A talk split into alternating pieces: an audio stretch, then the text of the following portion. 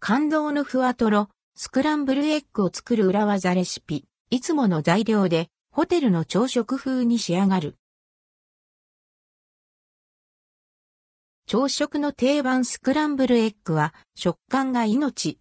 誰でも簡単にふわとろに作る裏技をご紹介します。裏技ふわとろ、スクランブルエッグレシピ。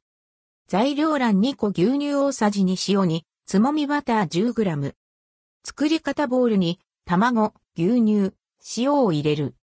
泡立て器で均一になるまで、約1分、よく混ぜ合わせる。混ざったら15分放置。これが大事。理由は後ほど説明します。フライパンにバターを落とし、弱火で溶かし全体に広げる。ボウルの中身を流し入れ、弱火のまま加熱。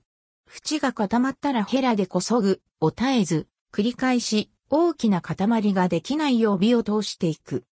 もうちょっとかな？くらいで火を止め、ざっと一つにまとめてお皿に移す。これで完成です。その味は？トロットロにクリーミーな口当たりはまるでホテルのスクランブルエッグのよう。固めの部分、柔らかめの部分はもちろんあるのですが、変に弾力があったり水っぽかったりということのない心地よい食感。まるでスイーツような金星の取れた美味しさに仕上がっています。秘訣は15分の放置。この15分で起きたのは塩が溶け、卵全体に行き渡ること。実は塩には卵黄に含まれるタンパク質同士の引き合う力を弱める効果があるのです。卵タンパク質の引き合う力が強すぎると加熱時に水分を追い出し硬くなってしまいますが、塩で和らげるとしっとり柔らかに仕上がります。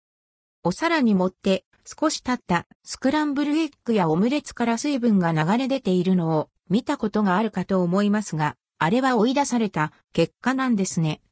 塩を加えてすぐ加熱したり、仕上げに塩を振ると起きる現象ですが、塩を加えて15分置いてから焼くと抑えられます。またしっかり混ぜて、黄身と白身を分離させ、黄身のコクを隅々まで行き渡らせたのもポイント。菜箸でなく泡立て器を使ったり、15分待ったり、ゆっくり火を通したりと、少し手間はかかりますが、特別な材料や器具などは必要ありません。ぜひ時間のある休日の朝などにトライしてみてくださいね。